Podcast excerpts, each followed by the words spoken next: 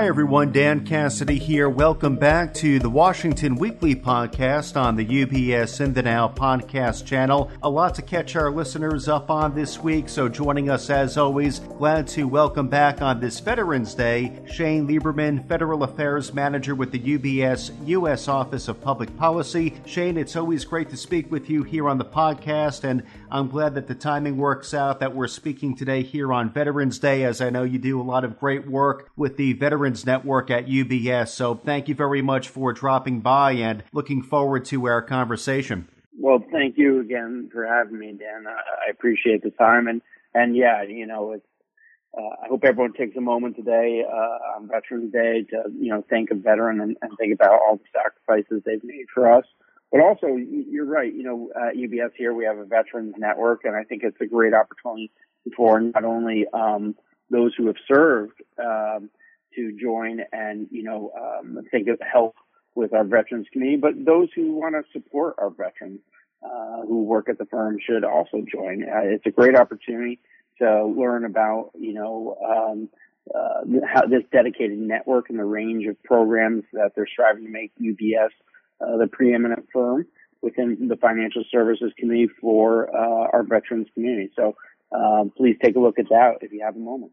Well, thank you, Shane, for spotlighting that, the great work that you and the Veterans Network uh, perform at UBS and clients listening in. If you would like to learn more about the Veterans Network here at UBS, be sure to reach out to your UBS financial advisor. Uh, though it was a busy week, Shane, I know this past Tuesday for Election Day, Americans went to the polls. And while the stakes this year might not be as high as, let's say, the year ahead, I am curious from your vantage point to hear about some takeaways from the results we witnessed. Anything telling, suggestive from the results about what decision 2024 might have in store? Yeah, this was an interesting week uh, for for the politics side of the house. We'll say, you know, um, it started out with a lot of Democrat pessimism over President um, Biden's polling numbers showing that you know former President Trump uh, would probably beat him right now. But then Tuesday's elections came, and you know, um, it looks like it was a solid win for Democrats overall. You know, they split the gubernatorial races in Kentucky, where they won, and they lost Mississippi. But then in Ohio, they passed um, uh, issue one, which was uh, a ballot initiative that enshrined abortion protections in the state's constitution. Um, and in Virginia, Democrats, you know, uh, took control of both uh, houses of the state legislative chamber. Um, so it was a good day, and and the takeaways is that abortion policy was clearly a, a driving factor in most of the success. And you'll now see Democrat strategists, you know, uh, try to uh, strategize and think about how they mimic this success across the country in 2024. However, there is a flip side of the coin. You know, it's not all good news for Democrats. Um, while they won the races, you know, they won with fewer votes than they received in 2019 when when uh, Trump was on um, the, uh, the the president and kind of a little bit higher profile. So you know, voter turnout um, was down, and you know, vote, will voter turnout uh, be as important and high if it's Biden Trump rematch next year um, as uh, we assume they're the candidates, but that's not 100% at this point.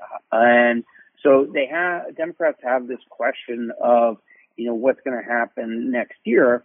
You know, they have some enthusiasm right now on their side, but will in, uh, the enthusiasm for Trump uh, drive up Republican turnout, or will the enthusiasm uh, against Trump drive out Democrat turnout? Or will there be some low enthusiasm for, that plagues Biden that hurts Democrats? So um, a lot to contemplate here, but if you're a Democrat, you're probably focusing on you know the good news part, um, which was Tuesday's election.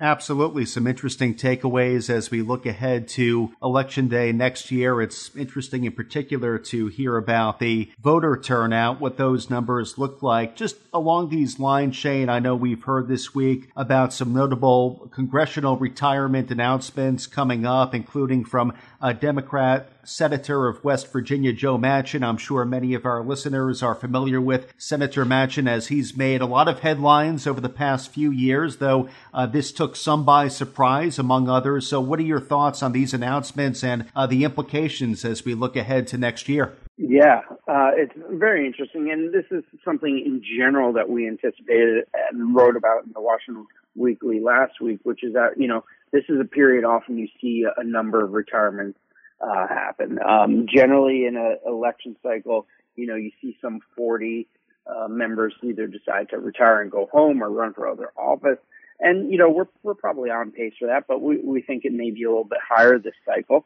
as you see uh, people you know, frustrated um, with the gridlock in Congress and the inability to govern. But um, to, to your point, uh, Senator Manchin yesterday announced that he was not going to run for re-election, and there were actually three others who, as well, uh, announced they wouldn't run for re-election. These are three House members, so you know, um, all very important and noteworthy. But you know, um, Senator Manchin's the highest profile. You know, I think his retirement pretty much gives West Virginia um, a lock for Republicans to pick up a Senate seat. Um, so, you know, the, the, the landscape of the Senate election next year is actually really tough for Democrats. You know, even if they have this momentum uh, on their side that we just talked about, um, you know, it's an uphill battle because of the map, you know, and, um, the Democrats are defending roughly 20 seats while Republicans are defending or roughly 10. And if you look at those uh, 20 that Democrats are defending, there are several in play. You know, West Virginia, which is now probably going to be Republican, but then you have um, Ohio and Montana, which are going to be probably the now the two most followed races. Um, um, after that, you have some some races that uh, Democrats are leading in, but could become um, you know, contentious races uh, like Wisconsin, Nevada, and Michigan and Pennsylvania. On the flip side, Republicans really only are defending, you know, one or two states like Florida and Texas, and even those will be um, possible for Democrats to win, but really hard stretched. You know, things would really need to shift um, in Democrats' uh, favor uh, to for them to pick up those races. So, you know, when you factor in Senator Manchin's retirement and start thinking about some more retirements that are uh, coming up in the next few weeks, you know, it's going to make for a, a real um, fascinating and, um, you know, um, big time election, as we expected uh, would be the case anyways for next year. Yeah, a lot of implications here to the potential makeup of Congress, so we will indeed see how this all takes shape. I do want to stick with Congress because I know coming up next week, Shane, on November 17th, hard to believe, but we're quickly approaching yet another deadline to avoid a shutdown of the U.S. government. Just days away at this point. It never seems to be a clean path forward. Uh, I know there seems to be some deadlock in Congress at the moment, and our listeners, of course, recall the outcome of a couple of months ago, which did cost former House Speaker Kevin McCarthy his job. Though, what are your expectations for next week, how this all might unfold, and uh, what's at stake at this point?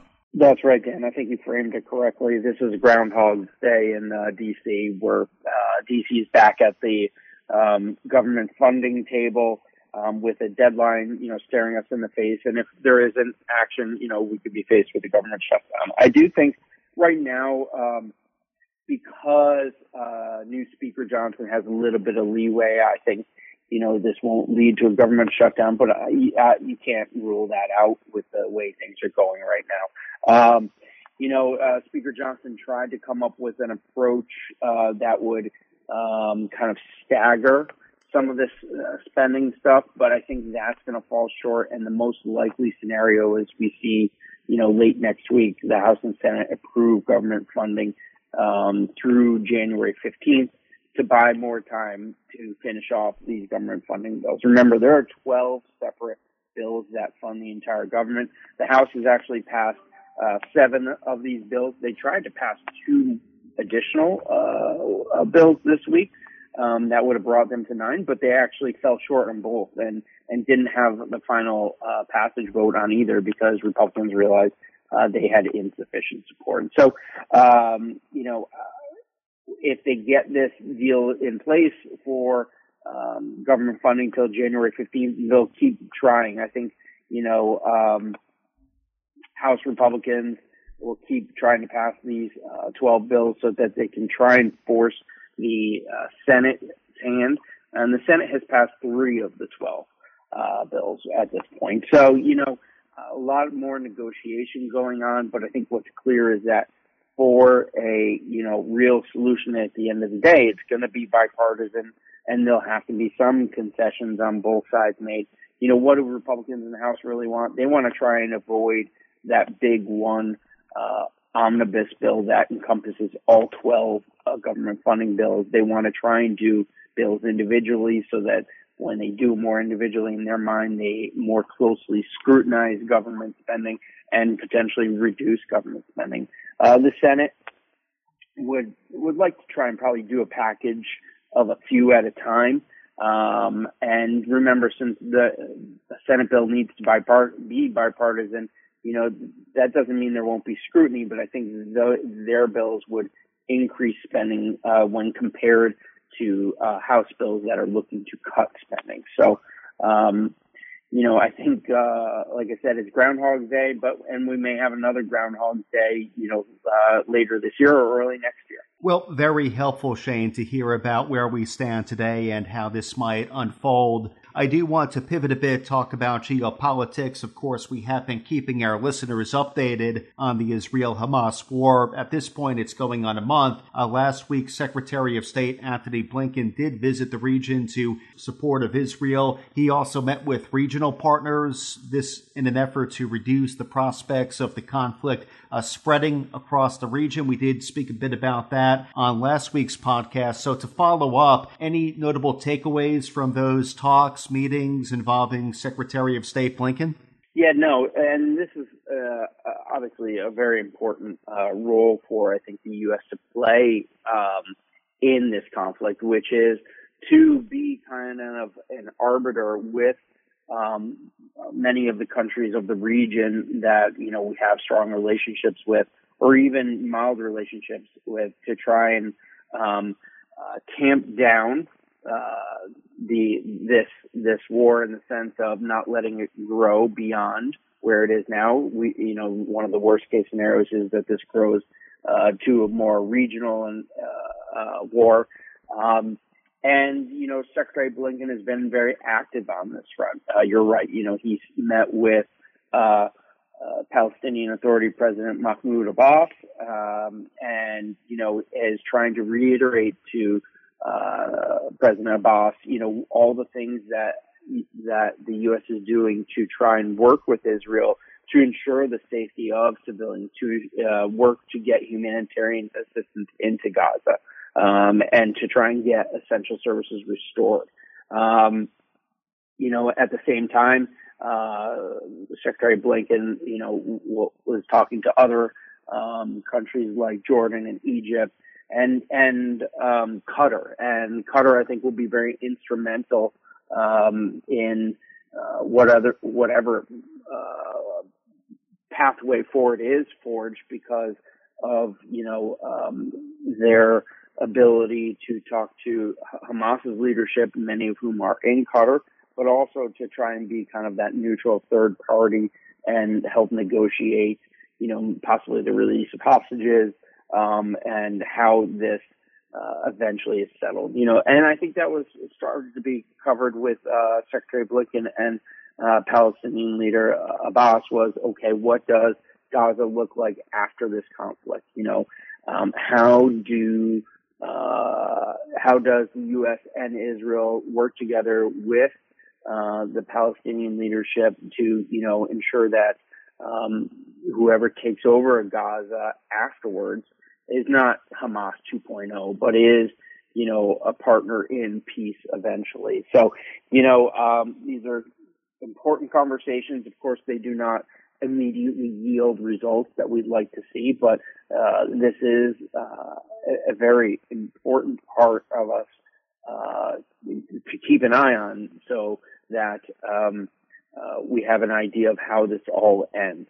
and hopefully it ends in peace, obviously. Absolutely, and encouraging to hear that those types of conversations are happening at the moment. And we'll, of course, keep our listeners updated on this story and these un- unfortunate developments. Though, uh, Shane, I do want to thank you as always for dropping by again just to acknowledge our veterans. And uh, thank you again for you and the work done by the UBS Veterans Network to support our veterans. Appreciate that. And I will encourage again our listeners, our clients in particular of UBS, to contact your UBS financial advisor if you would like to learn more about the work done by the UBS Veterans Network here at the firm. Though, Shane, thank you again for dropping by this week, and we do look forward to picking back up with our conversation in the week ahead.